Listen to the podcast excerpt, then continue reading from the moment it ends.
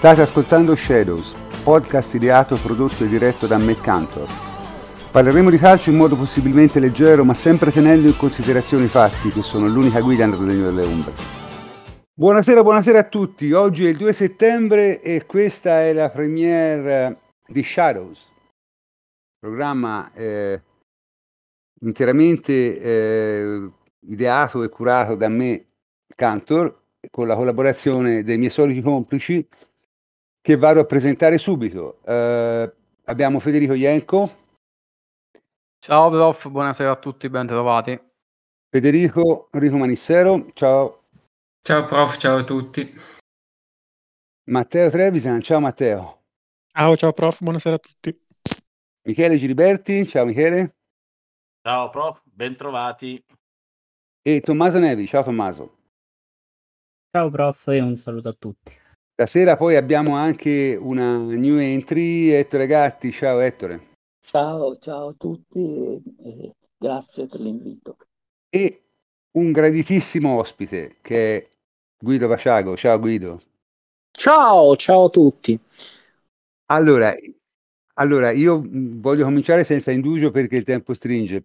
Prima di cominciare, e non è difficile capire di cosa parleremo, ma prima di cominciare, eh, vorrei dire due parole su Morgan Morini, che purtroppo è mancato a soli 77 anni e, e molti, io sono probabilmente l'unico che l'ha visto giocare qui, non lo so, forse Ettore, ma non, eh, non so. Sì, l'ho visto. L'hai visto? E, io, io. E, ah, anche te, sì, mm, te eri un bambino però, eh? Nove anni. Appunto, un bambino. io ero già maggiorenne e vaccinato. Eh. Comunque, eh, e, che si può dire di Morini? Morini è stato la quintessenza dello stopper, cioè lo stopper anni 70 come voi ve lo immaginate. Era un giocatore bravissimo sulla marcatura, agile anche nonostante la, la conformazione fisica, era, era, era, più un longilineo, un, eh, era un giocatore molto interessante dal punto di vista lì. Probabilmente nel calcio moderno l'avrebbero sviluppato in una certa maniera e in quel calcio di lì chiaramente eh, faceva lo stopper, lo faceva benissimo, non era falloso e soprattutto era il complemento ideale prima al vecchio Salvatore, che io mi ricordo a malapena, e, ma poi soprattutto a Scirea. Formava il compagno di reparto ideale per Scirea, perché Scirea aveva tutto, tranne forse il fisico che aveva Morini, e Morini ci metteva il fisico. Quindi è, è, stato, è, stato, un grande giocatore, soprattutto un grande interprete del ruolo, perché a quel tempo lì eh, si giocava per ruoli, quindi la bontà di un giocatore era eh, diciamo, direttamente proporzionale a come bene interpretava il suo ruolo e Morini lo interpretava perfettamente. Questo mi sento di dire e lo dico. Mi uh, concedi un'aggiunta? Sì. Eh, complementare a Salvatore, a Scirea e a Furino eh, perché eh, nella Juventus di quegli anni spesso Scirea andava avanti e quindi poi in marcatura si ritrovavano Furino e eh, Morini. Eh, la notizia della scomparsa di Morini purtroppo mi è stata data proprio da Furino con un messaggio con il quale mi chiedeva di poterlo ricordare degnamente. sul giornale di, eh, di, di ieri è apparsa un'intervista ehm, a Furino nella quale mi raccontava come tra di loro bastava uno sguardo. E dice è uno dei giocatori con il quale mi sono inteso più facilmente.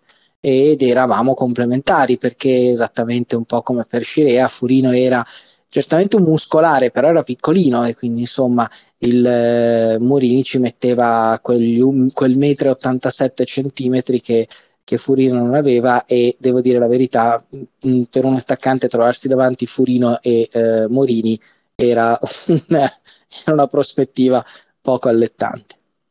Furino, Morini e Scirer erano la vera cerniera difensiva della Juve, cioè erano i, i veri tre difensori, gli altri erano tutti centrocampisti, compresi terzini, ma vabbè questo non si può dire perché fa sembrare Trapattoni troppo avanzato, allora è, è bene non dirlo.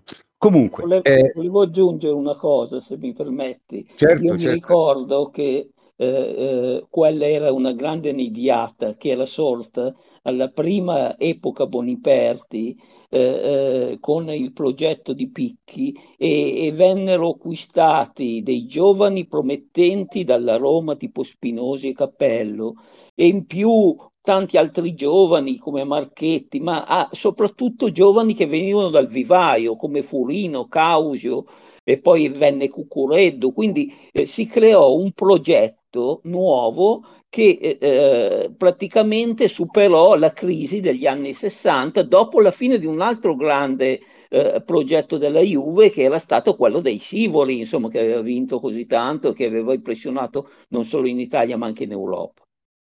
Mi ha ricordato Picchi e tutte le volte che io penso a Picchi mi commuovo, quindi mh, vado avanti ma col groppo in gola. Comunque, eh, abbiamo questa sera Guido e, e, la ragione per cui siamo contenti di avere Guido non è solo perché è un amico, adesso gli farò dei complimenti. Allora, il, il punto è che eh, un famoso giornalista americano ha detto no, una volta che la seguente cosa, allora, se te hai una fonte che ti dice che fuori piove e un'altra ti dice che fuori c'è il sole, il tuo lavoro non è quello di citarle entrambe, ma di mettere la testa fuori dalla fottuta finestra e vedere chi ha ragione. Questa è una cosa che eh, nel giornalismo italiano si sta un po' perdendo, nel giornalismo sportivo si è totalmente persa, ci sono rimasti solo pochi alfieri di, di, di questa concezione. Guido Guasciago è uno di quelli e per questo siamo molto contenti di parlare con lui. Ecco, questa è la ragione. Mi imbarazzi, mi imbarazzi. È la realtà, è la realtà. È la realtà. Eh, comunque, ripeto, avere noi come amici, come osserva giustamente Tommaso in chat, non so quanto sia fortuna, però insomma comunque vabbè. Eh, si va mi avanti. diverto, no, mi diverto molto sempre. Senti, comunque, eh, noi al solito abbiamo preparato, hai detto non temi le interrogazioni a sorpresa, no? Quindi abbiamo, abbiamo no. preparato una serie di domande, quindi chi vuole essere il primo? Avanti. Ma eh, io se posso entro subito a gamba tesa, proprio così, a, a freddo, perché ehm, in questi giorni, ora stamattina ne ho letta qualcun'altra, quindi diciamo si sta ricostruendo, si stanno ricostruendo un po' i pezzi di, di questo mercato della Juventus che si è appena concluso, ovviamente ci sono, ci sono state mille critiche, mille polemiche, eccetera. E una cosa che a me in particolare mi ha, mi, mi salta all'occhio ogni volta che la leggo è che si parla in questi giorni di qualcuno dice un Allegri preoccupato, qualcuno dice addirittura un Allegri arrabbiato che ha sbattuto i pugni sul tavolo dopo la fine del mercato perché non sarebbe contento di, della rosa che è stata costruita, di come è finita, eccetera. E quindi volevo chiedere a Guido quanto c'è di vero, soprattutto alla luce del fatto che io sono abituato a conoscere un Allegri che del mercato se ne frega altamente, che piuttosto d'estate va in barca e poi quando la rosa è completa la prende e ci lavora com'è. Insomma, eh, c'è qualcosa di vero in quello che si legge oppure sono tutte speculazioni che fanno comodo in, questo, in questo particolare momento? No, a questo punto mi aspettavo dopo aver letto eh, queste notizie, soprattutto sui social, purtroppo anche su qualche quotidiano, eh, mi aspettavo quantomeno un bel retroscena su Amrabat. E, e, e, mi riferisco a quello che conoscono tutti, che mi fa sempre molto ridere, le brutte storie di pompini fra uomini che, eh, che, secondo me è la summa di quello che è diventata l'informazione eh, sportiva italiana, quel, quell'audio parodia re, del retroscena di Prandelli. Che secondo me è perché purtroppo quel, quell'audio era una parodia, ma era una parodia molto fedele eh, di quello che circola negli ambienti eh, quando c'è da spiegare eh, qualcosa che eh, succede in una società piuttosto che un'altra eh, Allegri Furioso era un bel titolo e qualcuno ci è cascato, per lo più è stata una speculazione social. Ehm, io vi eh, faccio questa domanda. Allora, innanzitutto vi posso garantire che Allegri non è furioso e lo dico per eh, fonte diretta. Ma soprattutto, come fa a essere furioso un allenatore che piglia 9 milioni di euro? Perché poi ragazzi, su 7,5, ma con i bonus si arriva a 9 ehm, all'anno e comunque fossero anche sette e mezzo restano un mucchio di soldi per un allenatore per quattro anni, un contratto quadriennale.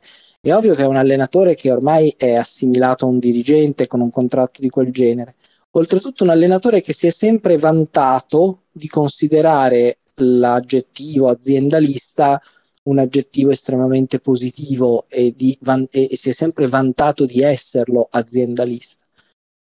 Ehm, sarebbe furioso perché non gli hanno preso Pjanic, cioè voglio dire, manco avesse detto sono furioso perché non mi hanno preso Cavani eh, facendo lo scambio con eh, Ronaldo, no, è furioso perché non gli hanno preso Pjanic.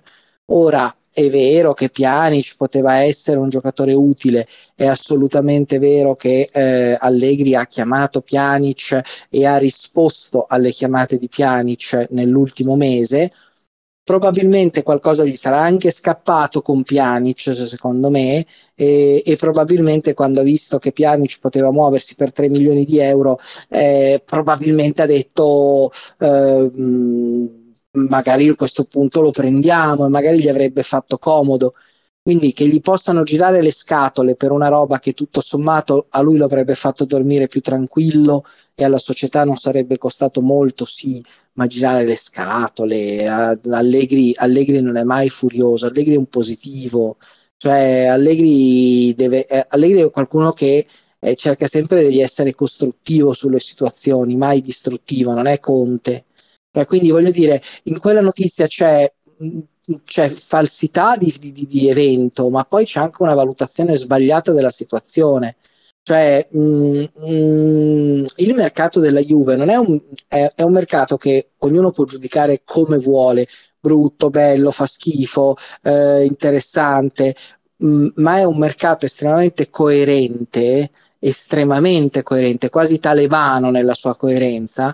Eh, e Allegri ne è stato in qualche modo eh, partecipe, ne è stato informato quando ha firmato, ma poi in generale ne, stato, ne era perfettamente consapevole che quella era la linea e quella bisognava tenerla. Quindi per rispondere in maniera netta alla tua domanda non c'è nulla eh, di vero eh, e secondo me alla prossima conferenza stampa, quella prima del Napoli, Allegri sollecitato sulla domanda potrebbe anche far eh, qualche battuta delle sue. Ecco Guido, se posso agganciarmi al volo, volevo chiederti questo. Tu hai nominato Pjanic e non è l'unico nome che si è fatto per il centrocampo, è stato nominato Witzel, per l'attacco è stato nominato Icardi, sono profili diversi da quelli che sono arrivati. Tu hai parlato di una linea del mercato della Juve molto coerente ed è evidente a tutti, sull'età media, sui costi, sulle non spese immediate, eccetera. Il fatto che mh, non tanto i nomi quanto la categoria di obiettivi che si dice Allegri volesse fossero giocatori un po' più esperti può essere in qualche modo correlato al tipo di obiettivo che lui ha in testa o che gli è stato imposto dalla società, perché alla conferenza stampa di presentazione Agnelli, per la prima volta da tanto tempo, se non ricordo male, ma potrei confondermi io, è tornato a parlare di obiettivi e ha detto dobbiamo arrivare a marzo, citando proprio Allegri, in corsa per tutte le competizioni, che è una netta inversione di tendenza con la domanda che gli è stata fatta, che con la presa di posizione che lui aveva avuto quando è arrivato Ronaldo, puntiamo a vincere tutto. Quindi la domanda che volevo farti è che obiettivi ha in testa Allegri, che obiettivi ha in testa secondo te, o se hai fonti ovviamente più dirette, eh, su quella che deve essere l'obiettivo della stagione, sua piuttosto che della società? Cioè, cosa dobbiamo aspettarci? Loro si, si, si riterranno soddisfatti quando avranno conseguito cosa? E Allegri ritiene di avere la rosa per ottenere quello che lui ha in testa. Spero che si sia capito cosa intendo. Grazie.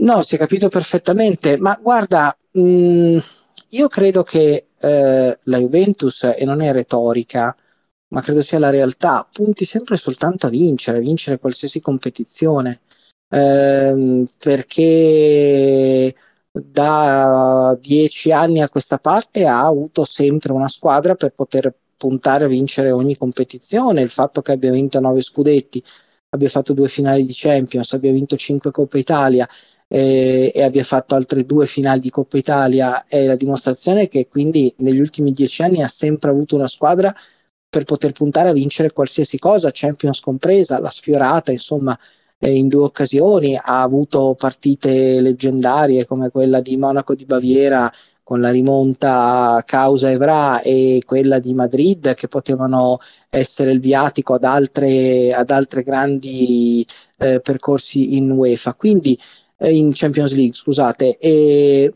quindi io dico che la, la Juventus eh, ormai non, non, si pone il problema di quali, sono, quali siano gli obiettivi eh, sportivi. Mm, la Juve vince, deve vincere eh, e quindi anche quest'anno la Juve deve vincere. Che cosa? Tutto. Poi è ovvio che mh, mm, l'anno in cui ti presenti con una formazione esperta e con campioni fenomenali come quella del 2017 ah, speri effettivamente dici forse questa potrebbe essere una squadra che vince la Champions e magari l'anno in cui ti sei presentato per la prima volta in Champions eh, diciamo in questa era con, eh, con, la seconda Juve di Conte eh, che in attacco aveva Quagliarella e Giovinco eh, eri consapevole che prima o poi ti saresti fermato, però intanto ti sei tolto la soddisfazione di battere 3-0 il Chelsea eh, a Torino nel girone, Chelsea campione d'Europa. Noi lo affrontiamo sempre quando vince la Champions, il Chelsea ai gironi. E, ehm, insomma, eh, la Juve deve vincere, è una mh, parte della, della, della, delle regole del gioco e non se ne fregano della rosa, l'obiettivo è quello. Poi, a seconda di quello che raggiungi, fanno le valutazioni e quindi se quest'anno Allegri dovesse eh, vincere lo scudetto, gli fanno più complimenti forse di quante ne abbiano fatti di quando l'ha vinto con, eh, con Ronaldo e con eh, una formazione di fenomeni perché indubbiamente quest'anno per lui sarà più difficile, però non cambia l'obiettivo sportivo. Secondo me la tua domanda dovrebbe essere un'altra, quale obiettivo ha la Juve in assoluto come società? Cioè a cosa sta tendendo? E la Juve sta tendendo a qualcosa di diverso rispetto agli ultimi, diciamo, cinque anni dal 2016 in poi. Stanno, la Juve sta tendendo a ritrovare un equilibrio, eh, cosa che sembrava non essere più un obiettivo, l'equilibrio economico, eh, un equilibrio e una solidità.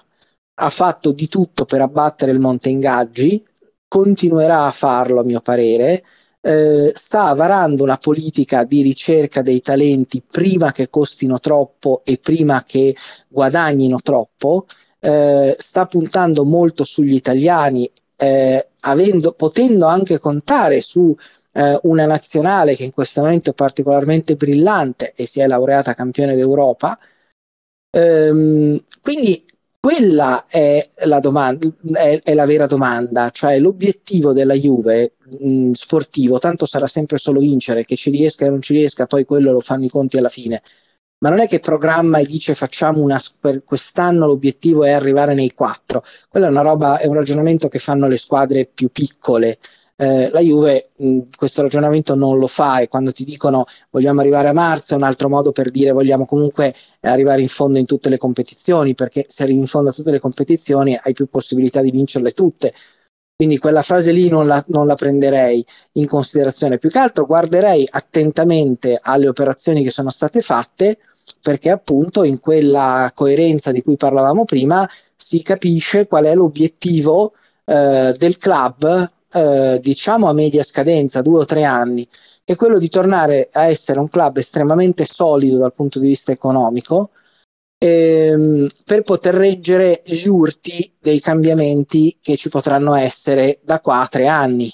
Perché stiamo parlando di un calcio che comunque subirà un terremoto cioè il the big one eh, del, nel calcio ci sarà nei prossimi tre anni. Poi non sappiamo se sarà un terremoto super leghista o se sarà un terremoto eh, uefista eh, con una sorta di restaurazione oppure con un compromesso fra eh, il progetto della Superlega e l'attuale Champions dei cambiamenti radicali ci saranno nei prossimi tre anni nel mondo del calcio internazionale al quale la Juventus fa parte e fa riferimento e, e di conseguenza forse loro in attesa di capire che calcio sarà fanno la cosa più torinese, più sabauda che si possa fare.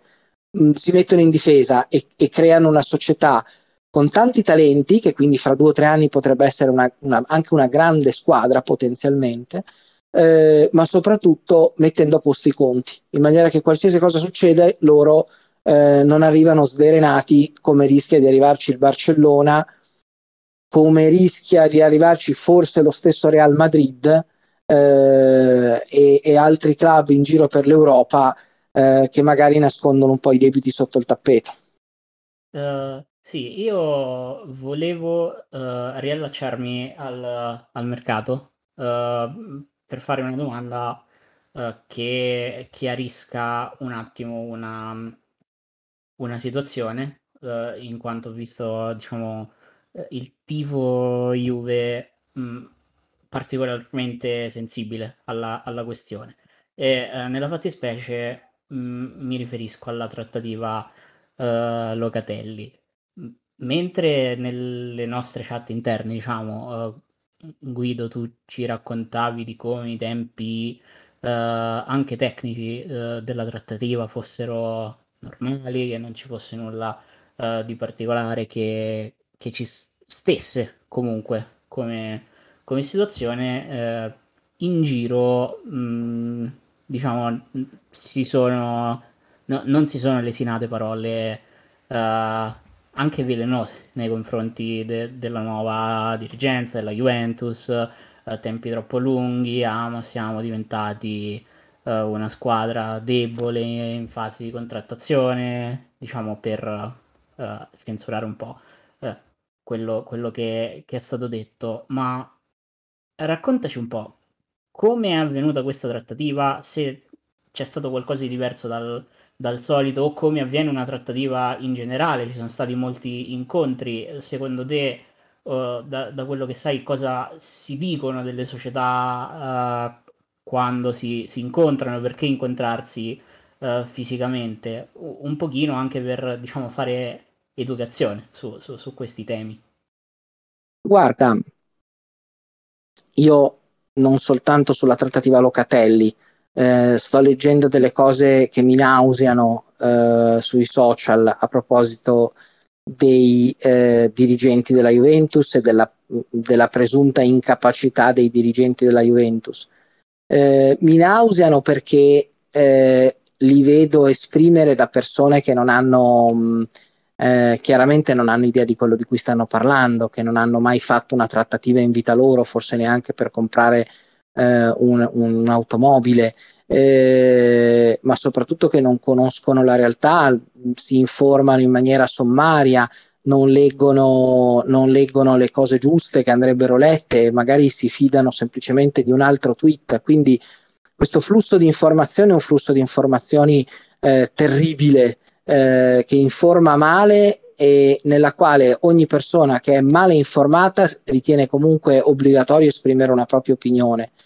E, e tutte queste opinioni sono spesso frutto di una frustrazione eh, in, personale che, che, è esagerata, perché io non riesco a capire questa smania di dare dell'incapace a tutti. È una deriva, peraltro, eh, che purtroppo mi sembra sia la deriva del paese, eh, ma eh, io nel mio micro osservatorio di, ehm, di, giornalista sportivo e di calcio in particolare eh, vedo questo, questo, mio orticello e lo vedo veramente ehm, degradare.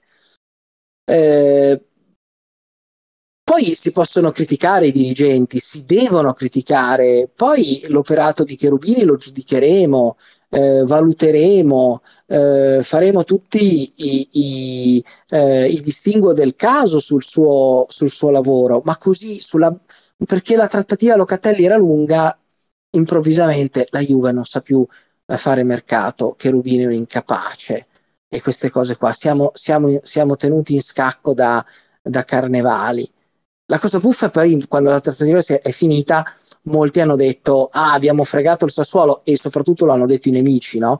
eh, tutta la, la, la retorica sul, sul, fatto che il Sassuolo si f- avesse regalato Locatelli alla Juve quando in realtà è una trattativa secondo me che è finita più o meno alla pari e se proprio devo decidere chi ha vinto vi dico il Sassuolo perché sul prezzo ha spuntato una cosa abbastanza vicina a quella che voleva il Sassuolo però vedi anche lì è un altro esempio in cui la narrativa eh, completamente sballata eh, dei social ha creato un'informazione distorta.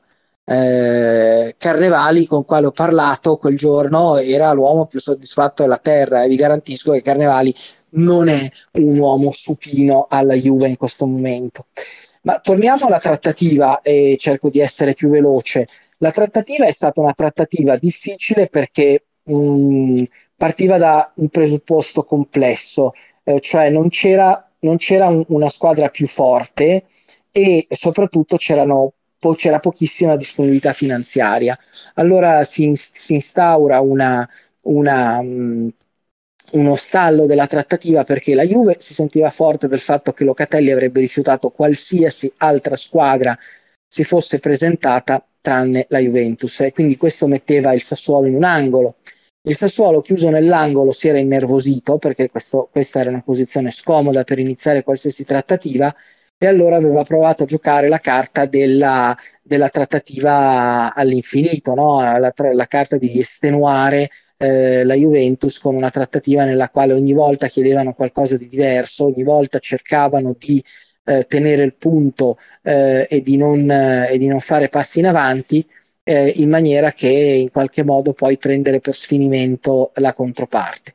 E quindi questo è il, è il, tipo di trattativa che si è messa in atto. Una trattativa che non è diffusissima nel calciomercato, ma a volte capita perché di solito nel calciomercato finisce per essere, si finisce per, ven- per venirsi incontro perché magari ci sono soldi da spendere, oppure c'è una squadra che è talmente più forte dell'altra, l'altra tutto sommato eh, si ritrova nelle condizioni di dover accettare. Qua c'era una, una situazione un po' particolare, c'era anche magari Carnevali che voleva dopo aver perso tutti i treni per diventare un grande dirigente, una, scusate, un dirigente di una grande, eh, voleva dimostrare al mondo che lui non era eh, un dirigente da Sassuolo, ma era un dirigente da Milan o da Inter o da Juve e quindi anche questa componente psicologica secondo me ha fatto sì che lui eh, più, più, più, più, andava sui giornali per quella trattativa, più in qualche modo eh, raggiungeva il suo obiettivo di farsi, di farsi vedere. E ultimo dettaglio, è stata una trattativa molto trasparente. E una volta, parliamo ormai di veramente tanto tempo fa purtroppo, eh, c'era un rinnovo di Edgar Davids c'era il suo eh, procuratore, stiamo parlando del 2002-2003 più o meno come periodo, il suo procuratore, eh, un olandese che si chiamava Gerlings, un avvocato olandese, era venuto a Torino. Mm, era un avvocato, non era un procuratore, quindi abituato a essere molto pulito e trasparente sue, mm, eh, nei suoi movimenti. Eh, parlavamo in inglese e avevamo fatto amicizia e lui mi aveva annunciato il suo arrivo per, un, per, trattati- per iniziare la trattativa o forse un, una delle tappe intermedie della trattativa. Fatto sta che quindi io lo scrivo sul giornale. Oggi ci sarà l'appuntamento tra Gerlings e Luciano Moggi per discutere il contratto di, eh, di Davids eh, Gerlings arrivò alla, eh, al, in sede al, um, al, eh, in corso Galileo Ferraris, eh, tra l'altro con, eh, portando con sé un preziosissimo sigaro eh, da donare a Moggi per ringraziarselo e Moggi non lo fece entrare. Gerlings rimase fuori dalla porta sul marciapiede della sede perché Moggi aveva detto hai annunciato l'incontro, l'incontro non c'è più eh, perché le trattative eh, c'è chi, non è detto che Moggi avesse ragione, ma c'è chi le vuole fare eh, in segreto, non vuole far sapere che, che, che ci si incontra. Um, ultimamente, devo dire, un po' per uh, le trasmissioni televisive, insomma, l'effetto di Marzio, le trattative diventano un po' alla luce del sole. In questo caso Juve e Sassuolo, per evitare speculazioni, eh, per evitare tutto, avevano deciso di annunciare sempre con grande chiarezza quando si vedevano, così almeno non c'erano isterismi, non c'erano retroscena, non c'era nulla. E questo ha fatto sì che tutti noi sapessimo varie tappe intermedie che di solito ci sono in una trattativa perché ogni volta si va avanti un passettino alla volta. E, e quindi è sembrato estenuante perché continuavano ad esserci questi appuntamenti c'era chi li contava e, però anche lì è una fa parte di una narrazione che probabilmente alcuni si sono persi alcuni erano convinti che le trattative fossero che ci si vede al bar del, dell'hotel del mercato si prende un caffè e, e ci si scambia il giocatore. No, anche per trattative stupide di un under 23 spesso servono due o tre appuntamenti. Fantastico, questo non lo immaginavo francamente. Infatti pensavo fossero tutte invenzioni, le trattative continue, gli appuntamenti continui. Grazie Guido per avercelo chiarito. Ora tocca a me per la, la, la mia domanda, che in realtà non è una domanda, guarda, è semplicemente una richiesta di parere. Allora, hai citato un po' eh, il sentiment della base e un po' la deriva anche dei social network. Dopo le prime due giornate di campionato, quello che ho potuto vedere è che ci sono eh, due nette fazioni, come no- noi ci siamo il paese davvero dei guelfi e ghibellini, quindi ci dividiamo sempre, e ci sono gli juventini della fazione moriremo tutti e gli Juve- juventini invece della fazione Halma, detta la rivornese. E la mia è una domanda retorica. Vorrei sapere tu di che fazione sei, eh, come giornalista, appunto, cosa ne pensi, ma soprattutto argomenta il motivo per cui sei uno di una fazione o dell'altra. Eh, come giornalista io devo essere per forza necessariamente della, della, de, di quelli che stanno calmi, perché eh, mettersi a fare delle analisi eh, e a stracciare e a, e a tranciare, anzi, dei giudizi dopo due partite, dopo, eh, dopo mezzo tempo, a volte leggo dopo, dopo 20 minuti leggo delle robe eh, già definitive sulla retrocessione della Juve. Eh, ecco, questo il mio mestiere impone esattamente il contrario, il rigore dell'analisi in qualsiasi campo deriva da un'osservazione attenta e prolungata del fenomeno, non può, eh, non può essere un'analisi seria, un'analisi che si basa su così pochi elementi. Eh, un, allora quella è cartomanzia, non è, non è né giornalismo né analisi.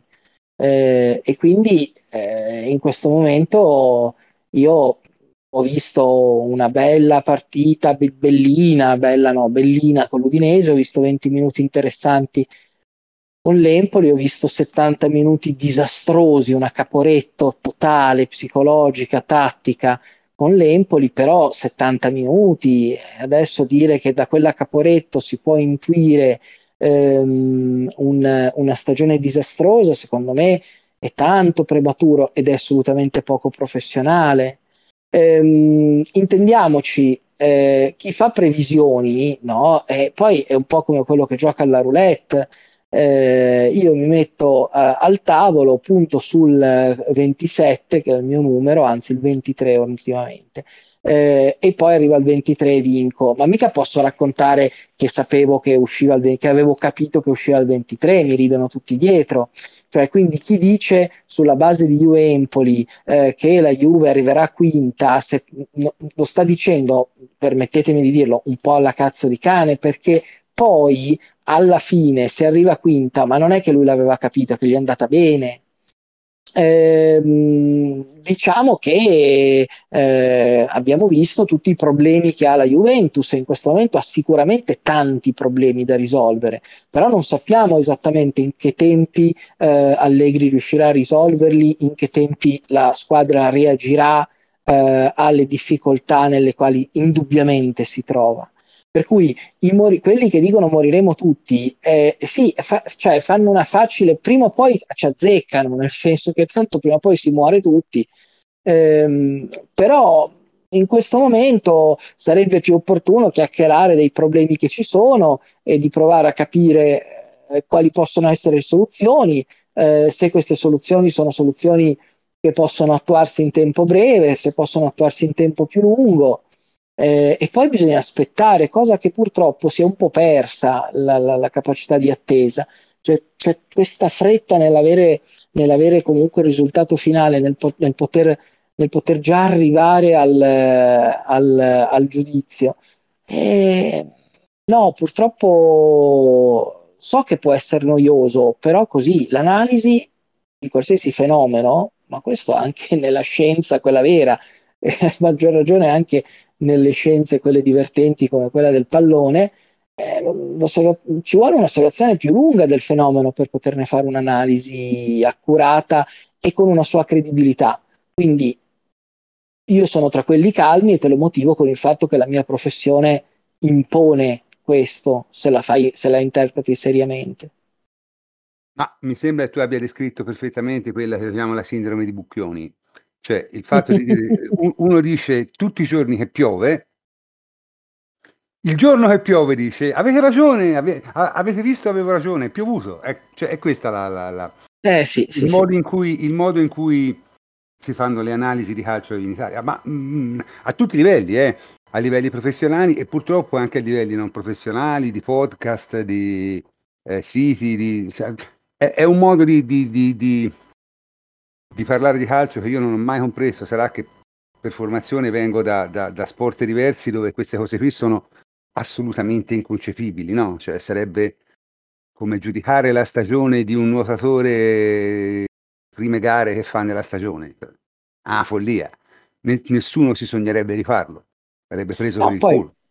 Per carità. Dopodiché poi noi qua non è che stiamo raccontando che eh, la Juve eh, ci dà speranze da queste prime due partite eh, per vederla vincente nella finale di Champions, perché se questo è il trend, se poi l'andazzo è quello di Udine e quello della partita contro l'Empoli, vuol dire che potrebbe essere una stagione di sofferenza.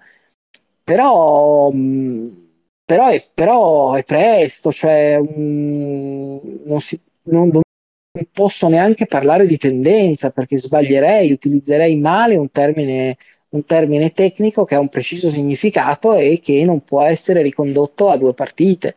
Eh, quindi, quindi no, quindi io sono quelli del calma. Poi, oh, per carità, ma non è che dico che quelli del moriremo tutti devono, mm, devono a loro volta morire o comunque che non hanno diritto di esprimere la loro opinione. La esprimono, credo che tra di loro poi vada, vadano fatte delle distinzioni perché ci sono i pessimisti cronici, quelli che la grande regola del pessimismo è, è, quella che un pessimista non rimarrà mai deluso dalla vita e quindi perché si prepara al peggio, no? E quindi eh, un pessimista non verrà mai deluso e quindi magari a volte anche un, non lo so, è mettere, eh, prepararsi un cuscinetto appena vedono, appena vedono un pericolo e eh, far partire l'airbag psicologico per per attutire l'impatto e quindi iniziare fin da subito a dire eh, quest'anno retrocediamo così almeno dopo se per caso eh, viene fuori una stagione schifosa eh, tu hai quel, eh, quel calduccio di poter dire io l'avevo detto che vi faccio un'altra citazione estremamente eh, raffinata eh, che è, è, è, un po' come pisciarsi addosso in una giornata fredda per sentire un po' di caldo, quella di dire eh, di, di, di, vantarsi di aver previsto delle disgrazie, perché poi non eh, disgrazie calcistiche stiamo dicendo. E... Sai, sai, un pessimista non verrà mai deluso, ma fa una gran vita di merda. Eh? Cioè, è questo il ah, punto. no, certo, Beh, ne, ne conosco, io no, ne conosco, mi affascinano, mi affascinano. Suggerisco, suggerisco a tutti l'ascolto del disco degli At the Gates, band di metal estremo eh, svedese, eh, che si chiama The Nightmare of Being, l'incubo del, dell'essere, ed è un disco tutto improntato al pessimismo ed è un'analisi profonda del pessimismo. Se siete metallari potete ascoltarlo, gli altri sconsiglio perché è roba veramente dura. No, io penso che passo, però comunque insomma non, non c'è niente da dire. Bene Guido, noi al solito abbiamo approfittato del tuo tempo e ti ringraziamo molto per, per essere intervenuto. Io ti potrei fare qualche altra domanda, però so che insomma te devi andare, quindi non, non ti voglio ulteriormente trattenere. No, mi spiace che non me l'hai fatta una tu, fammene una e poi vado a chiudere le pagine più in fretta che posso, però una fammela. Bene, ti, faccio, ti faccio questa domanda qui. Dunque, si è parlato molto di, di un fatto, no? È venuto un po' fuori. Dice, ma la partita con l'Empoli è stata caratteristica eh, del fatto che adesso il, il campionato, eh, eh, il calcio non è più quello di 3 o 4 anni fa, che come sottotesto ha Allegri, un allenatore passato e bollito e quindi non va bene. Questo è il sottotesto. Però diciamo, se una persona è un po' più educata, pur diciamo, facendo chiaramente intendere che intende questo, lo esprime in un modo più articolato, dicendo che il calcio non è più lo stesso e che adesso le squadre non, non, si ritirano più nella loro metà campo, non fanno più densità, ma vengono a giocare nella tua metà campo, ti pressano, eccetera, eccetera. Il calcio è cambiato. La questione è secondo te è cambiato o no? Perché questa è la cosa. Secondo me no, te lo dico subito. Quindi Vorrei sapere Allora, il calcio, il calcio cambia, si evolve costantemente, Eh, lo fa più lentamente di quanto vogliono farcelo credere eh, gli esperti di tattica, per i quali ogni partita c'è una grande novità e, e che si esaltano per cose che più o meno esistono nel calcio eh, da 40 anni. Eh, 60. Fai come, come, 60. esatto, come il pressing alto. Allora andate a vedere il toro di Radice, eh, quello che sfiora lo scudetto eh, nell'80, eh, nell'85 quando vince il Verona, arriva secondo. Ne parlo spesso con Aldone Serena quando ci incontriamo in trasferta, persona, una delle persone più gradevoli con le quali chiacchierare che esistono nel mondo del calcio, Aldone, di un'educazione, di una raffinatezza superiori.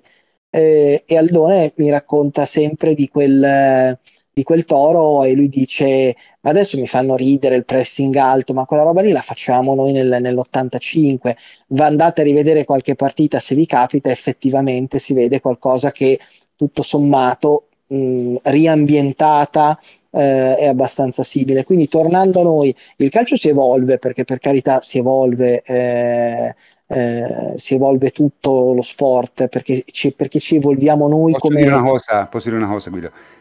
Si può andare anche più lontano. Andate a vedere come giocava l'Ungheria nel 50. no ma infatti eh, voglio dire quello eh, secondo me è una lezione che ai nostri eh, tattici fai da te farebbe molto molto bene. 1954.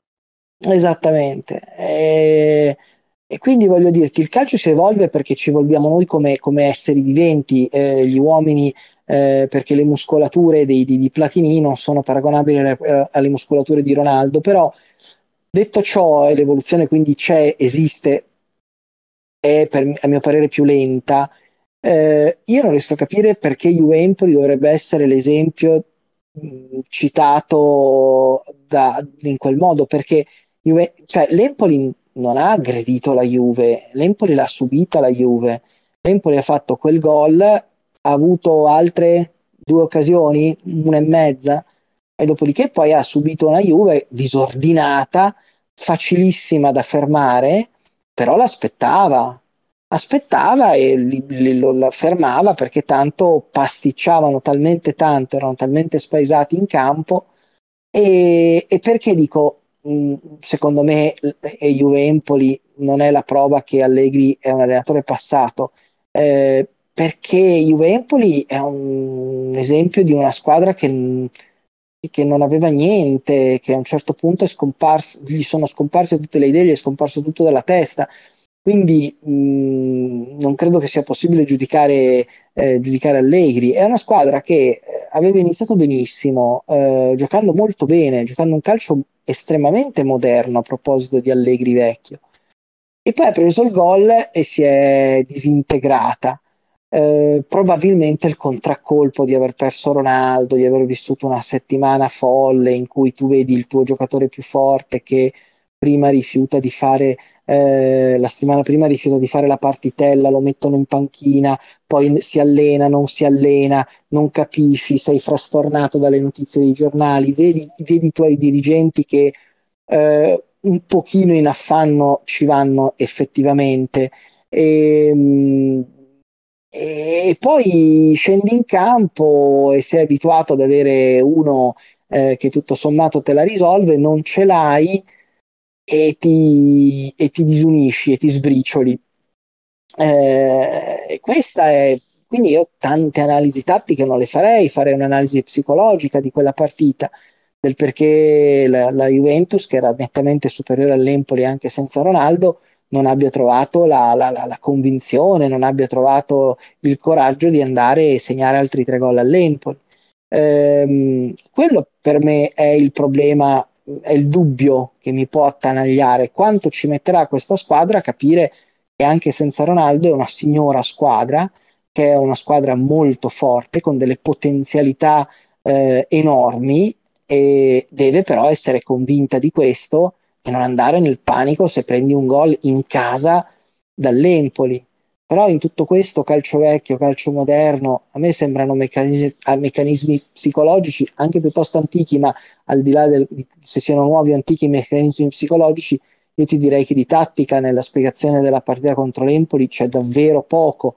Poi i tattici mi malediranno, i tattici mi verranno a fare i loro schemini, le loro statistiche, i loro Y scout, ne sanno più di me, faccio un passo indietro. Però io il calcio continuo a vederlo anche come un gioco di uomini, non soltanto un subbuteo. Ma allora, io, io credo che la, la tattica sia sicuramente importante e credo anche che sia importante che ci sia chi la capisce e chi la studia, perché eh, le cose vanno avanti se si studiano però non può essere l'unica chiave di lettura perché qualsiasi cosa che sia l'unica chiave di lettura di un fenomeno è sbagliata di per sé. Molto semplice. Tutti i fenomeni sono multivariati. Il calcio è un fenomeno complesso che deve essere interpretato e studiato in mille modi diversi. La chiave tattica è una. Eh, se mettessero a posto un po' i loro rilevamenti statistici da matematico sarei contento, ma a quanto pare è una cosa impossibile. E eh, ma guarda, eh, guarda prof, eh, eh, a me a volte ricordano, eh, io sono, sono, sono, un orgoglioso studente di, di scienze politiche e, e, e, ho studiato tanta sociologia e tanta scienza della politica, e che sono materie in cui eh, i i grandi autori si sono sempre scontrati, loro si volevano far chiamare scienziati, no? però gli mancava qualcosa la matematica, perché loro non riuscivano, non sono mai riusciti a ridurre a un modello matematico le loro teorie. E questa cosa qua li, li, li deprimeva perché si sentivano inferiori rispetto a un fisico che poi tac ti mette l'equazione e ti, e ti dimostra tutto in maniera eh, addirittura Sartori che secondo me è tuttora il più grande politologo italiano aveva creato un meccanismo per misurare la polarizzazione di un sistema politico. Eh, con una scala e con una specie di, eh, di algoritmo. Era m- molto divertente, però era veramente approssimativo perché tu non puoi eh, ridurre un fenomeno eh, prettamente umanistico, prettamente umano come, eh, come la politica eh, a, a numeri eh, a una misurazione scientifica. E questo secondo me eh, eh io ritrovo molto eh, di quel eh, disperato tentativo di, eh, di, creare un modello matematico per capire la politica e per capire la società, lo ritrovo eh, nei, eh, negli statistici applicati al calcio e eh, che non mi sanno distinguere un tiro eh, debole da un tiro forte, eh, che, che, che, mettono tutti insieme, che mi parlano di tiri in porta, quando sappiamo benissimo che ci sono dei tiri in porta che non ti fanno eh, assolutamente male e dei tiri che invece possono essere considerati effettivamente le grandi occasioni. Cioè, tal- sono talmente tante le sfumature, è talmente impercettibile la differenza eh, tra gesto, eh, tra due gesti tecnici eh, apparentemente uguali, classificabili nella stessa casella di numerazione, eh, che, eh, che, che le, le, statistiche non è basket, che non è baseball eh, e che il calcio quindi con le statistiche ci si può lavorare ma sono tutte da sgrezzare, cioè questi qua che fanno il mercato con Y-Scout, che è questa grande piattaforma che utilizza i big data eh, per, eh, per, per, analizzare il calcio europeo. Eh, Paratici, che è refrattario a qualsiasi tecnologia, dice sempre sì, no, bene, Y-Scout, perché effettivamente a volte semplifica il lavoro, lo rende un pochino più veloce, però poi bisogna alzare il culo, prendere l'aereo e andare a vedere il giocatore dal vivo, perché tu non puoi permetterti di scegliere un giocatore sulla base dei numeri e de- delle statistiche. Lo devi vedere, lo devi toccare, gli devi parlare insieme, eventualmente se ti capita conoscere anche la sua famiglia. E io sono un paraticiano assolutamente di ferro. Ma io, io diciamo ho una posizione abbastanza intermedia, cioè ritengo che sia abbastanza importante invece riuscire a fare delle valutazioni quantitative, perché in questo paese il ragionamento quantitativo è sconosciuto e si vede da mille cose. E quindi è molto importante, secondo me, essere capaci di fare eh, valutazioni quantitative. Il problema è che bisognerebbe farle giuste e io lì ho qualche riserva sulle metodologie che vengono usate proprio dal punto di vista matematico. Eh, ma, sì. perché, ma, perché, non le scrivi? Perché io fo altro e non ho voglia e non ho intenzione di, di, di confondermi in queste cose. A proposito però, di però... Io, io, vi, io, vi, saluterei perché vado a chiudere le pagine, se no mi gridano dietro. Vi ringrazio per l'ospitalità, di aver sopportato la mia verbosità. Eh, un saluto davvero a tutti quanti, a tutti gli amici della chat e ci sentiamo presto. D'accordo, ci salutiamo e, ciao, ciao. E avendo salutato Guido direi che la prima parte è conclusa. Bene, mm, per partire con la seconda parte abbiamo pensato insomma, un attimo di break e vogliamo parlare un attimo uh, della squadra giovanile della Juve, primavera, Under 23 e soprattutto uh, della nuova Under 23 che uh, a sua volta diciamo, riceve un sacco di elementi della primavera dell'anno scorso e per questo abbiamo qui tra l'altro Ettore che è uno che insomma segue molto la cosa e comunque, essendo il nostro esperto di Under 23 Michele, lascio la parola a lui perché può introdurre l'argomento meglio. Esperto una parola grossa, diciamo che la seguo, la Under 23, la guardo, mi piace, mi sono appassionato, mi sono anche affezionato, se vogliamo, ai ragazzi che sono passati da noi. Praticamente Zauli eh, converrete a un lavoro improbo perché la squadra è stata completamente smantellata.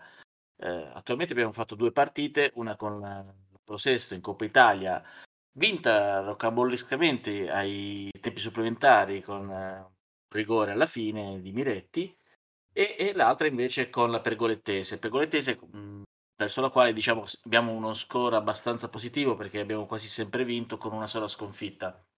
Però era la prima partita da giocare fuori casa e quindi prima partita di campionato perché quella con la Prosesto appunto era Coppa Italia DC. Quindi comunque era uno scoglio non indifferente, squadra completamente nuova. E a parte Israel, il portiere, che devo dire la verità, lo scorso anno non mi aveva particolarmente impressionato.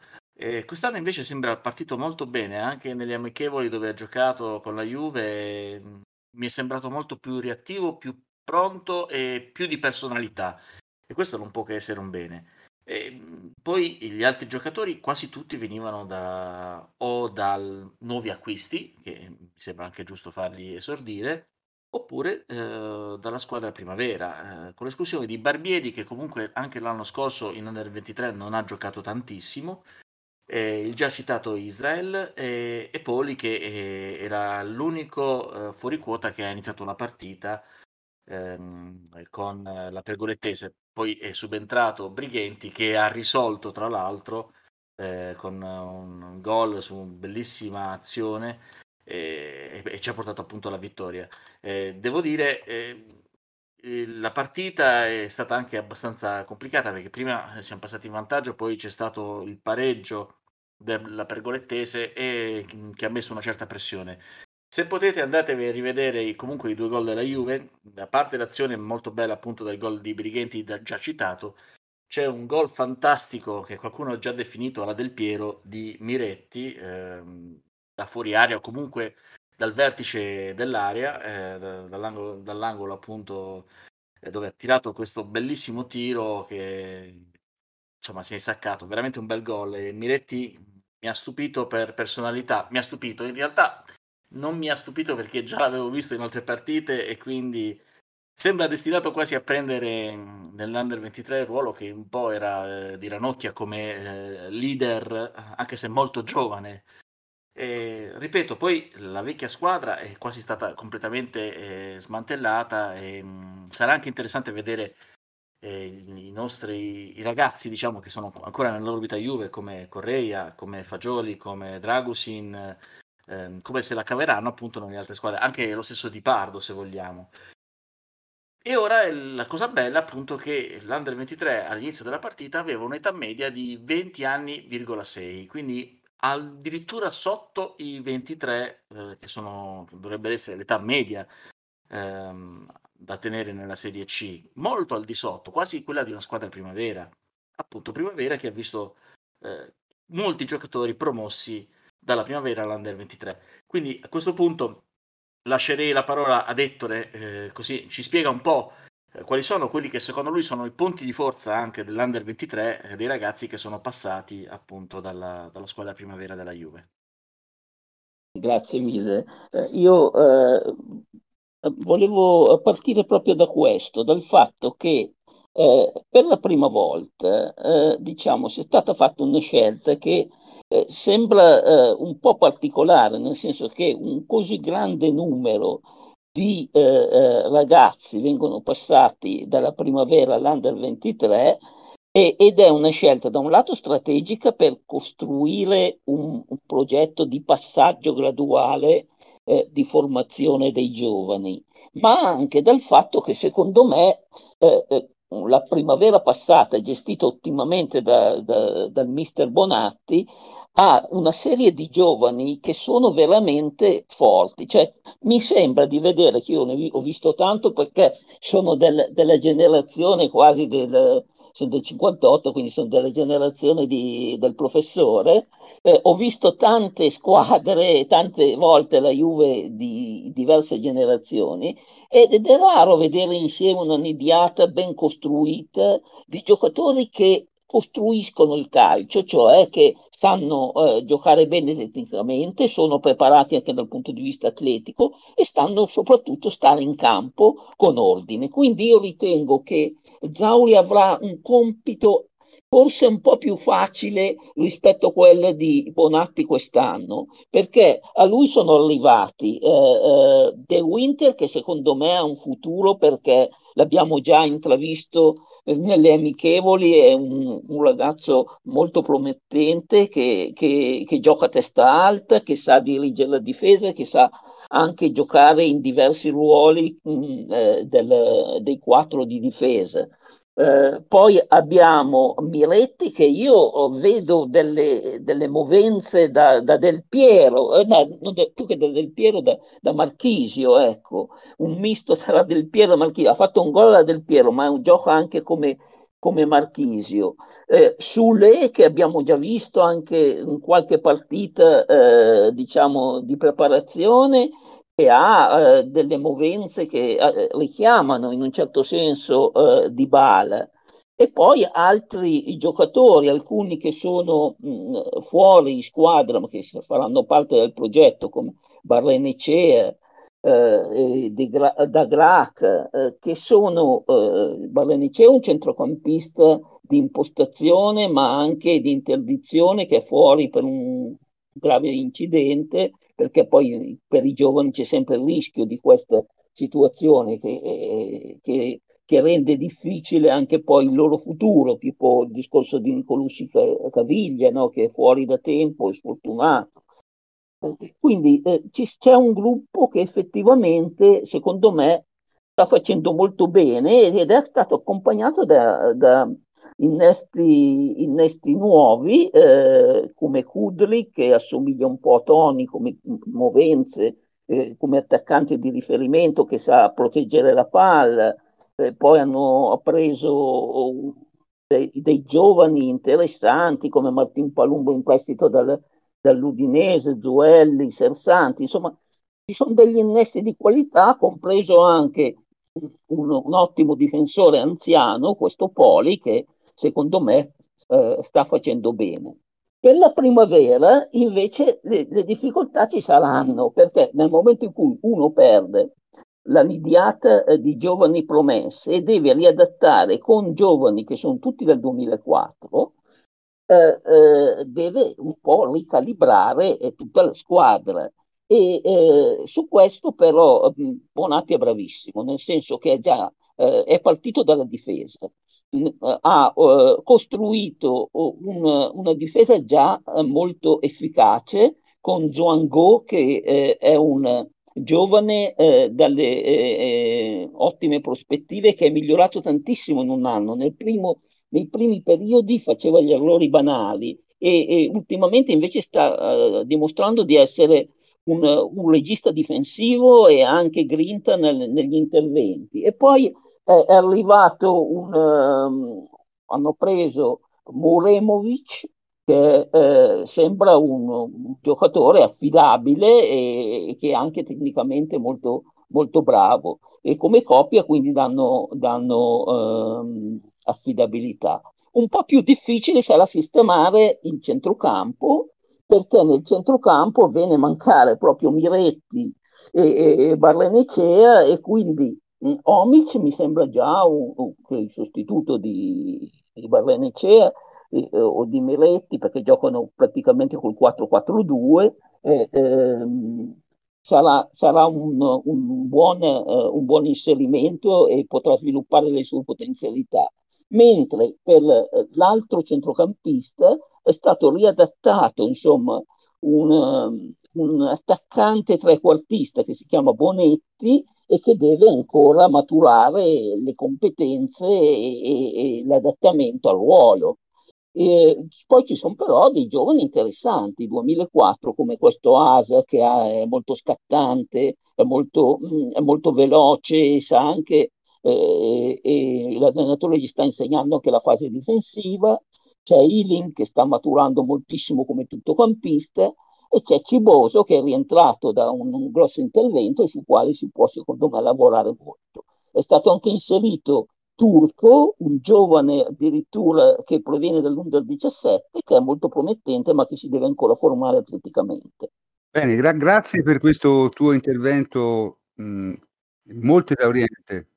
Colgo l'occasione, l'assist di Zuelli, eh, tra l'altro per il gol di Brighenti è stato davvero un cioccolatino, bellissimo nella partita appunto con la pergolettese. Zuelli che appunto aveva citato il buon Ettore. Comunque grazie, grazie Ettore, è veramente una disamina eh, completa e esauriente e ovviamente approfitteremo della tua expertise durante tutto l'anno perché insomma il progetto delle giovanili Juve diventa sempre più interessante e merita di essere seguito con più attenzione. Dico anche subito ai nostri ascoltatori che sebbene Giulia Chiminelli e Roberta Sacco ci abbiano lasciato, mm, perlomeno per quello che riguarda il podcast, eh, non ci faremo mancare informazioni sul calcio femminile, diciamo una mezza promessa di Giulia che ogni tanto verrà qui a farci una relazione su quello che è successo, perché è un segmento importante e non lo vogliamo perdere completamente.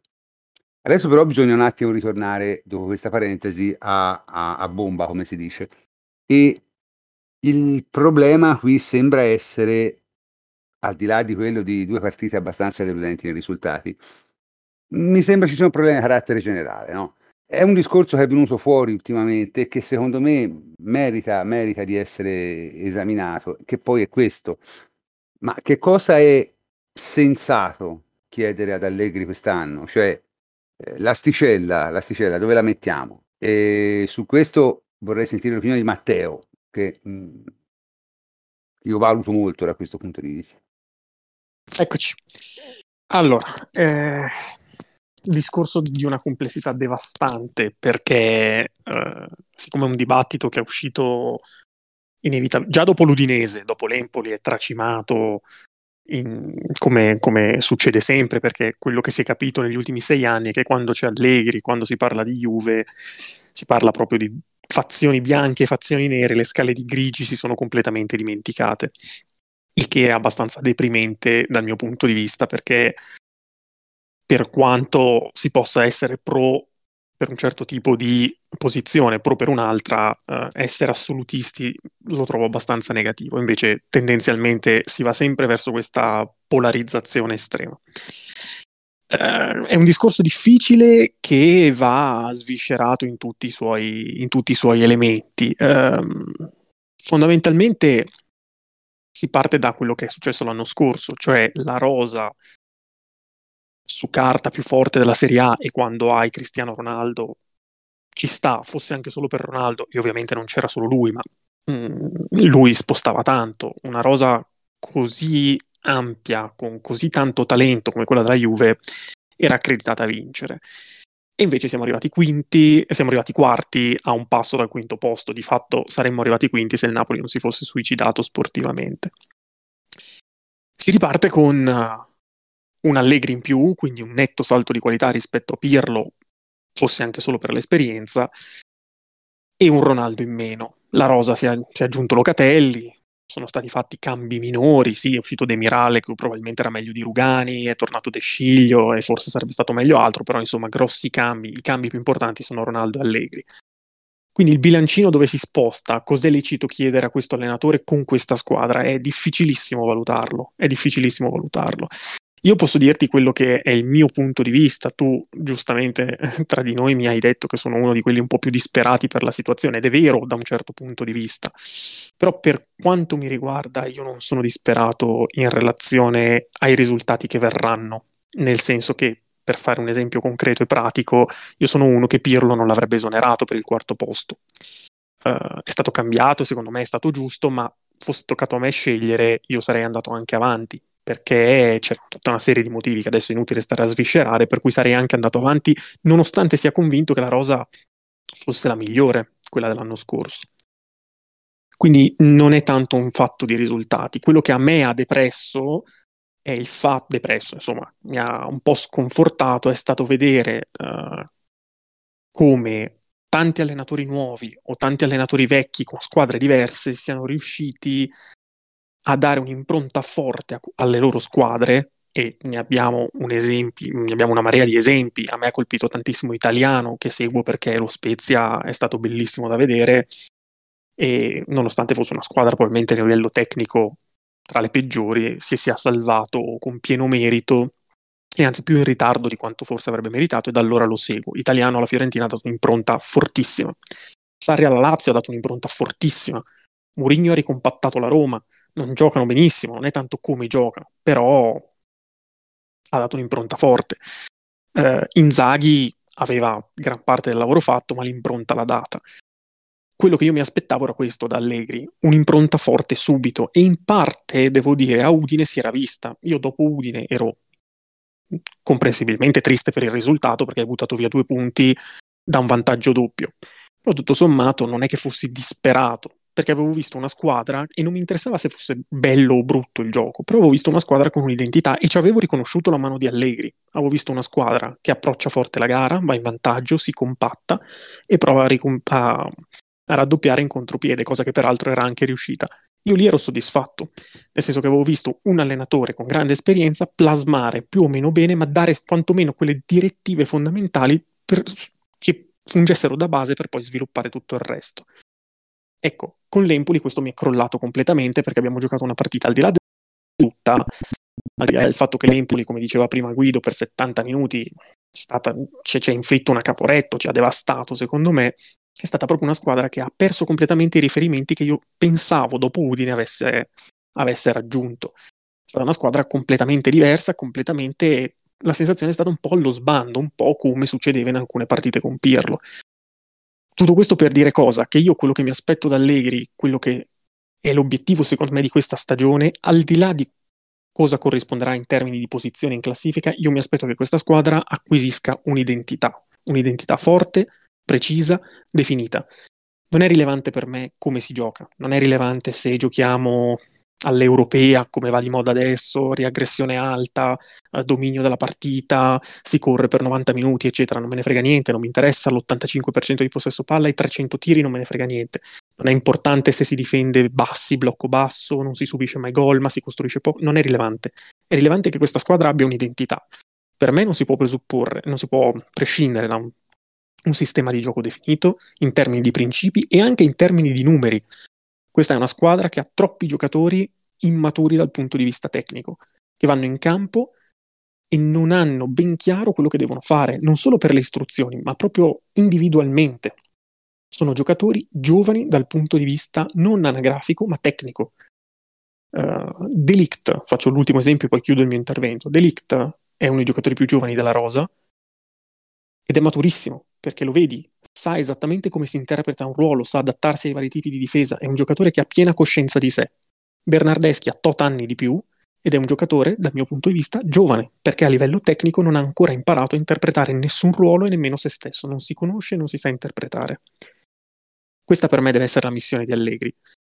Deve insegnare a tutti i giocatori, ne abbiamo una marea, Bernardeschi, Bentancur, in parte lo stesso di Bala, ehm, e Ar- Arthur in qualche modo, Kuluseschi, sono tutti giocatori che devono acquisire coscienza di sé e devono diventare giocatori maturi e per farlo hanno bisogno di un sistema di gioco, di principi di gioco definiti. Poi qualunque sia il risultato per me non è rilevante. Se Allegri riesce in questo per me avrà avuto assolutamente successo, anche se questo ci costasse il sesto posto, perché secondo me con la rosa che abbiamo adesso, questa può essere solo questa la base per costruire un futuro vincente. Ma dunque, io sono d'accordo in alcune cose, molto meno d'accordo in altre. Sì, probabilmente ho parlato troppo, ne ho messe troppe insieme, scusate, ma volevo no, chiarire. Vabbè, è normale. Il fatto, il fatto, secondo me, eh, di non avere visto l'impronta eh, del, dell'allenatore deriva semplicemente dal fatto che Allegri non ha avuto giocatori a disposizione, onestamente, questo va detto. Cioè non, non ha praticamente fatto precampionato, come sempre, grazie a tutte le varie defezioni, anche le altre squadre, ma parecchio meno se voi guardate i giocatori. Non parliamo poi delle piccole squadre, come l'Empoli o come eh, la Fiorentina, cioè quelli hanno fatto un precampionato, stanno, stanno insieme da, da, dai primi di luglio, hanno con tutta la, rosa, insomma non è neanche paragonabile. Eh, il discorso è che, eh, come la vedo io, secondo me invece è giusto tenere l'asticella abbastanza alta, perché secondo me la squadra, insomma, squadra ha delle ottime potenzialità e soprattutto ha ottimi giocatori perché noi ci si lamenta, però a centrocampo ci sa eh, il titolare del Brasile, il titolare dell'Uruguay, il titolare della Francia, Locatelli. Cioè, non abbiamo giocatori scarsi, anche in attacco non abbiamo giocatori scarsi, eh, in difesa non abbiamo giocatori scarsi.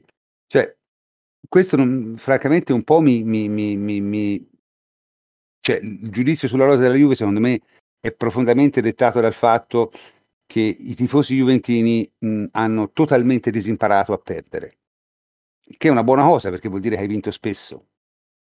Però eh, l'idea che tutto debba funzionare subito bene, qualsiasi cosa succeda, eh, secondo me è un'idea sbagliata.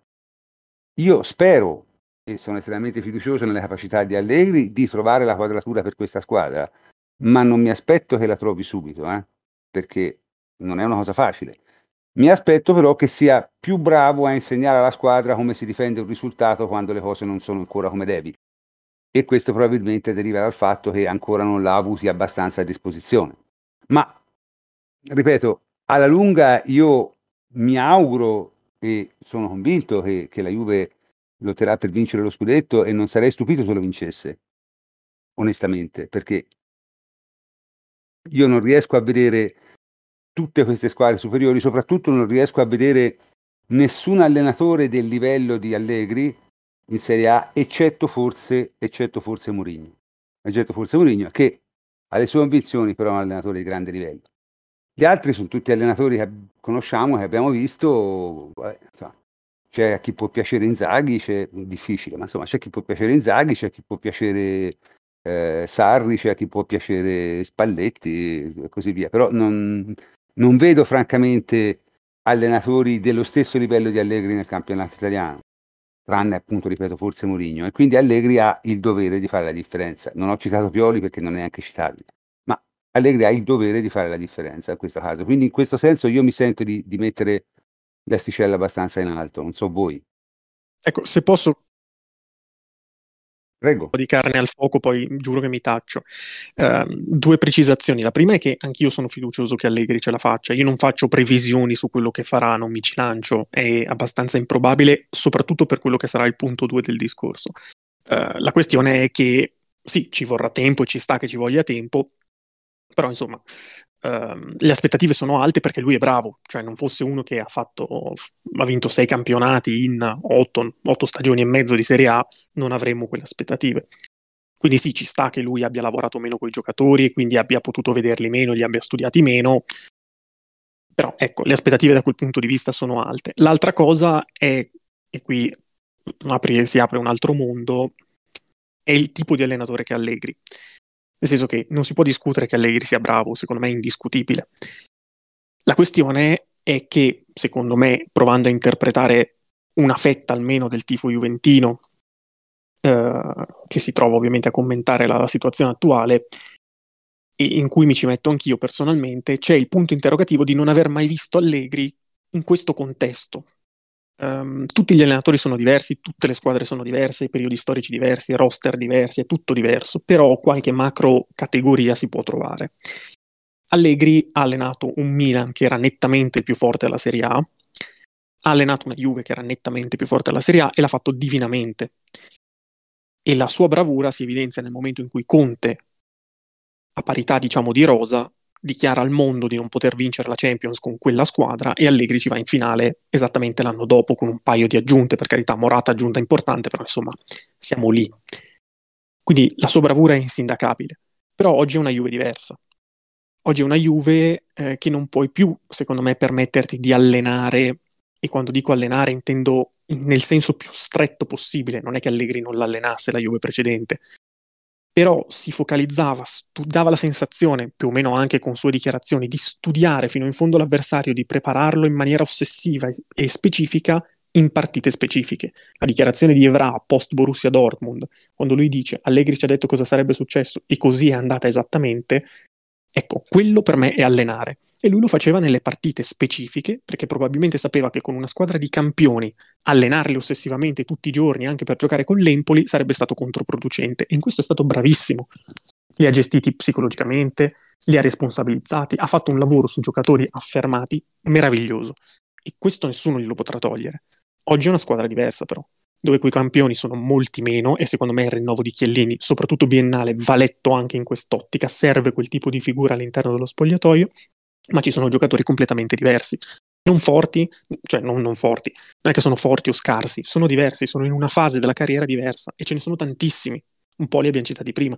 Kuluseschi, Arthur, Bentancur, lo stesso Rabiot, Bernardeschi, vabbè, Ken, Caio George, in parte di Bala, in parte, minima parte, ma anche di Bala. Cioè ce ne sono pochi che sono già pronti, a cui bastano due direttive e poi si adattano perché sono pronti. Questi vanno allenati, vanno allenati anche per giocare con l'Empoli. Se Allegri riesce a ritararsi mentalmente, sono tranquillissimo, andrà alla grande. Non, mai, non, gliel'ho mai visto fare, ma perché non ne ha mai avuto bisogno, esattamente come Guardiola non ha mai allenato una squadra del livello del Sassuolo. E quindi se Guardiola andasse al Sassuolo, come faccio a dirti che sfonderebbe? È bravissimo Guardiola, però sarebbe in una situazione diversa dalla sua, da quella a cui è abituato. È un interrogativo in più. E qui mi taccio. Dunque, mh, mhmm, finisco di rispondere, ti poi do la parola altri. Allegri comunque è anche uno che con un Milan disastrato è arrivato due volte agli ottavi, una volta ai quarti di Champions League, eh? è arrivato sempre nei primi quattro, insomma, quindi ora no, no, non lo facciamo poi troppo eh, di un certo tipo. Cioè, Allegri è semplicemente un bravo allenatore.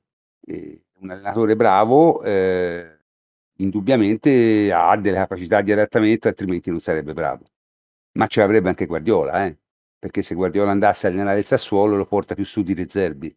D'accordo, Chiaro? prof, però attenzione solo che la situazione è molto diversa, perché lui ha allenato due volte un Milan competitivo, una volta primo, una volta secondo, e quindi bene. Il Milan che si è trovato dopo era un Milan che non aveva ambizione di vincere. Cioè lì il terzo posto è stato festeggiato e me lo ricordo bene perché avendo un padre milanista me le sono seguite tutte le partite del Milan da otto anni a questa parte ormai. Ehm, quindi mi ricordo bene che quel terzo posto con una squadra oscena, e lì fu molto bravo secondo me, molti parlano male di quel Milan, però secondo me Allegri fece un miracolo sia a portarlo al terzo o quarto posto, al terzo anno di, di Milan, sia a quasi buttare fuori il Barcellona in Champions. Fece delle cose fantastiche, però era diverso, perché lì era tutto da guadagnare. Qui, come hai detto giustamente tu, le aspettative sono alte, perché la rosa comunque è forte.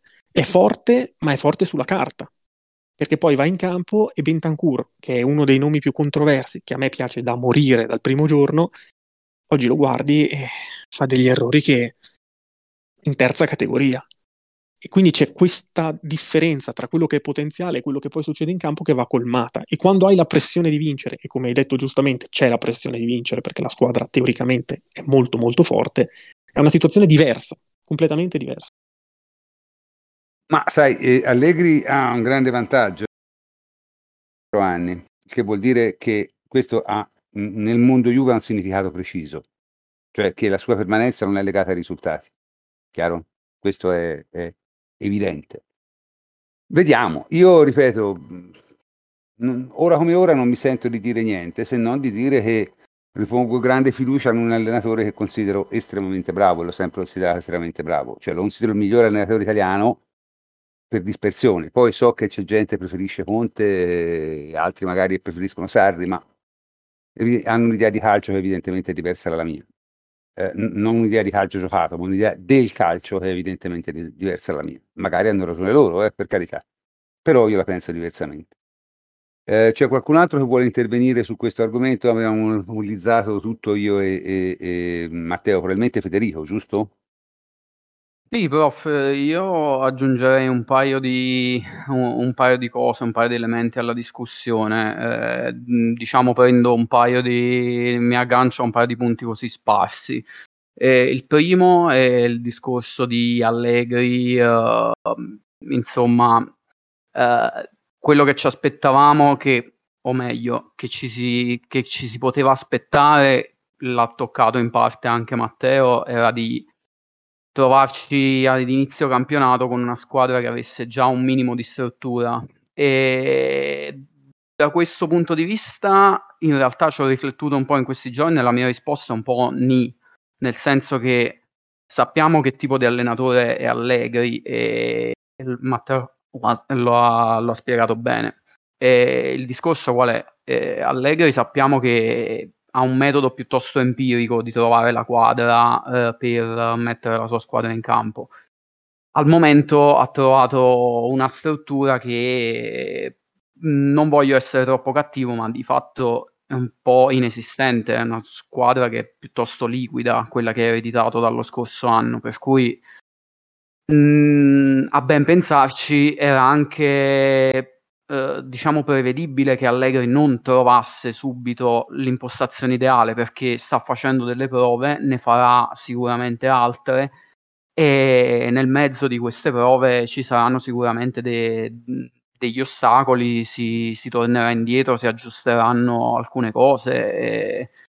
lo trovo in realtà piuttosto normale eh, se, se, si pensa a quello che è proprio lo storico di Allegri. Per quel che riguarda il discorso rosa, Invece eh, io aggiungo, aggiungo, un altro punto di vista perché si, si diceva prima Matteo è quello pessimista, in realtà mh, probabilmente sono più pessimista io sotto certi punti di vista perché e lui dice che giustamente che c'è una rosa che, in cui ci sono molti giocatori che devono essere formati e strutturati perché hanno talento e devono metterlo in campo e deve essere l'allenatore a metterli in grado di esprimere il proprio talento e sono d'accordo su giocatori che si chiamano Delict, che si chiamano Kuluseschi e, e ce ne sono anche altri, ora inutile star a fare l'elenco. C'è però da dire che la Juventus è da due o più anni che sta facendo un'operazione di riduzione costi e di taglio, diciamo, dei rami secchi, consapevole del fatto che ci sono degli elementi in rosa che vengono, vengono pagati più di quello che di fatto rendono. E può essere una coincidenza o può essere attribuibile alla guida tecnica se si parla di uh, di un anno, se si parla di, di qualche mese, eh, ci sono giocatori che hanno cambiato due, tre allenatori in due, tre, quattro, cinque anni di Juve. Se, come diceva anche Balzaretti dopo eh, Juvempoli, ci sono giocatori che piacciono tanto, ma in campo fanno vedere veramente poco da anni, e a un certo punto bisogna iniziare a pensare che forse abbiamo fissato noi troppo in alto l'asticella riguardo al talento di certi calciatori. E questo sia per un discorso prettamente qualitativo di alcuni calciatori della Rosa, sia per un discorso uh, funzionale, perché ci siamo anche noi uh, diciamo spremuti le meningi per cercare di capire come Allegri possa mettere in campo questa rosa al meglio delle proprie possibilità di fatto abbiamo pensato ad alcune soluzioni, nessuna di queste soluzioni è ottima, ideale. Ci sono alcune soluzioni che sembrano migliori di altre, di fatto ci saranno sempre alcuni giocatori che sono un po' penalizzati rispetto ad altri e la coperta resta corta perché la squadra non è, mh, non è da- davvero completa, non è davvero ideale, ma è tutto estremamente perfettibile. E in questo quadro generale che, su cui io non sono particolarmente ottimista per quella che è questa stagione. Il ruolo di Allegri chiaramente è centrale perché la Juventus il grosso investimento l'ha fatto su, sull'allenatore, è l'unico ruolo in cui ha di fatto ha alzato i costi e neanche di poco piuttosto che ridurli, segno che evidentemente c'è un progetto che è ben preciso e che è centrato sulla figura di Allegri, quindi sta a lui sicuramente trovare la quadra e trovare il modo di valorizzare al meglio i calciatori che, che ha a disposizione. D'altra parte però c'è anche da capire che si tratta di un progetto quadriennale, quindi eh, piano a fissare l'asticella troppo in alto perché c'è da vedere in quanto tempo riuscirà a trovare la quadra e quanto effettivamente sarà alto il livello di gioco che questa squadra può raggiungere.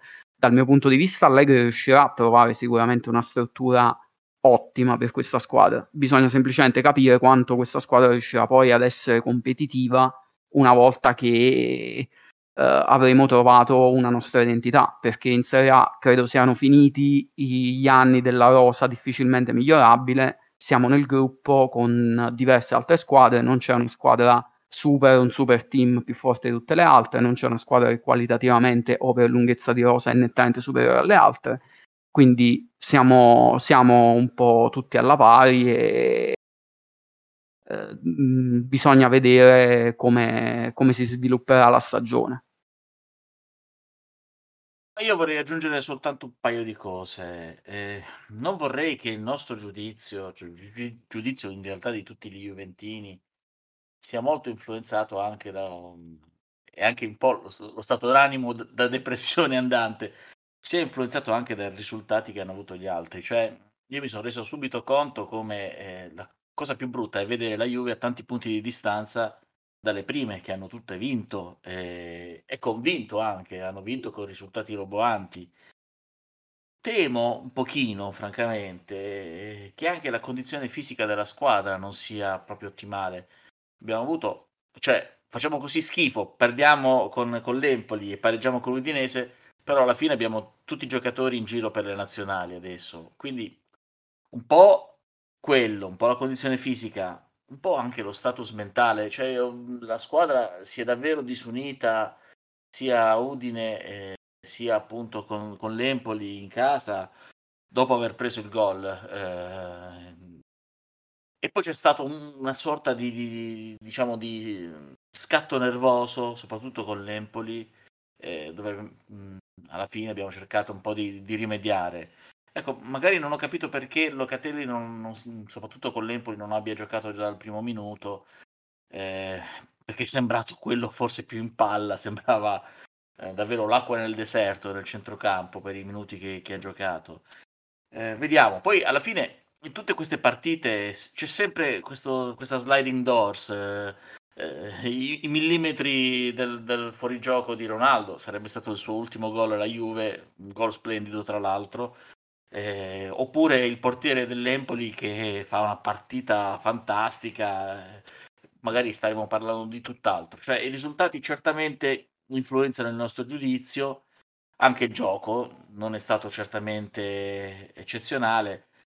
Eh, io spero che soprattutto Allegri cerchi, riesca a dare una certa continuità eh, a quello che abbiamo visto di buono nelle due partite che per alcuni momenti è stato anche bello, soprattutto nei momenti, nei momenti iniziali della partita eh, sia con l'Udinese che, che con l'Empoli. Eh, per il resto non, non, posso che essere ottimista, proprio perché come ha detto il prof, i pessimisti non fanno una bella gran vita, quindi vediamo un po' come andrà a finire.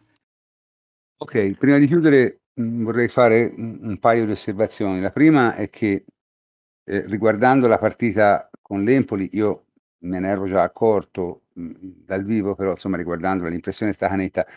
C'è, sta, c'è una differenza di preparazione fra le due squadre che è enorme, nel senso l'Empoli è molto più avanti di noi, ha cominciato molto prima, Andrea Azzoli ha avuto tutta la squadra all'inizio, per di più è un allenatore vecchio stile, per cui ancora la preparazione da neopromossa, nel senso andare forte i primi mesi e poi cercare di campare di rendita. Quindi l'Empoli fisicamente era molto molto avanti a noi difatti ha rischiato, ha, ha, perso la Lazio, ma abbastanza immeritatamente, secondo me. Ecco, se, se, se guardando la partita tra Empoli e Lazio, francamente, uno dice, ma a volte veramente il calcio è, è, è, è, più casuale di quello che sembra, ecco, e già sembra parecchio casuale.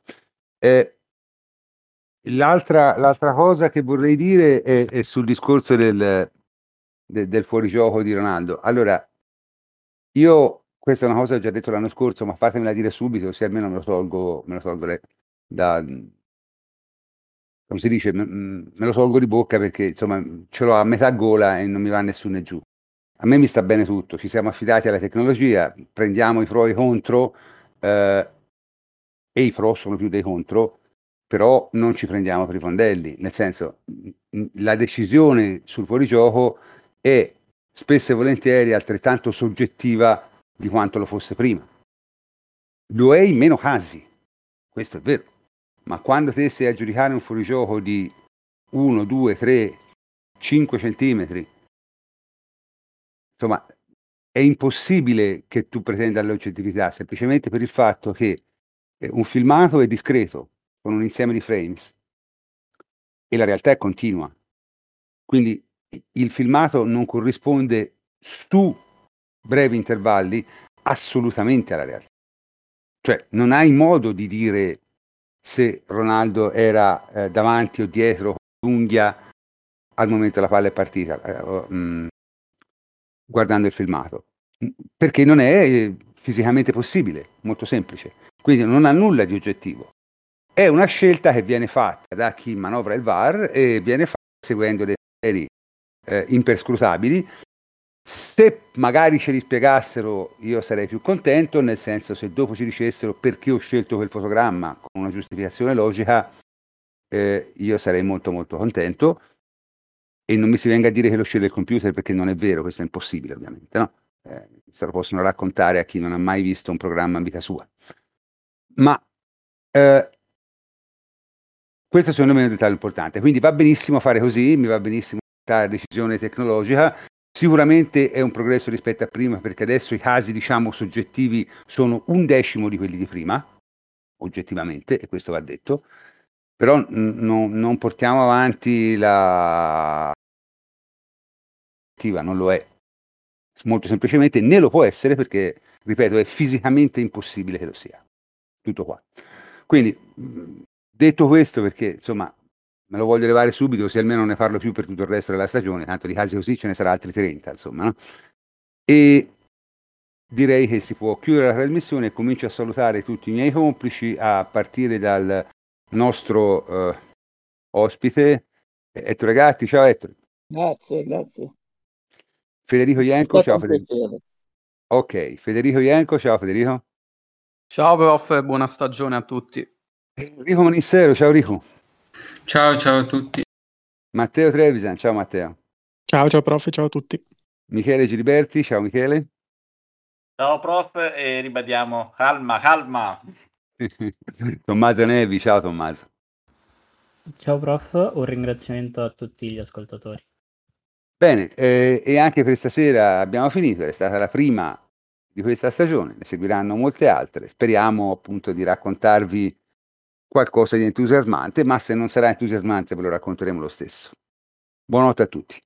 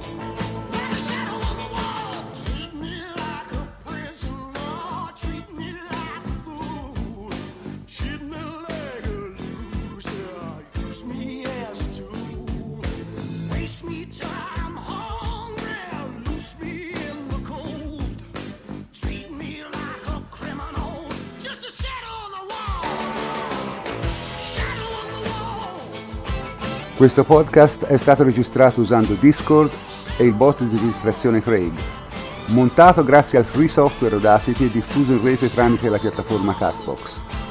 La sigla iniziale e finale è Shadows on the Wall di Mike Oldfield. Un grazie come sempre a tutta la redazione di Shadows.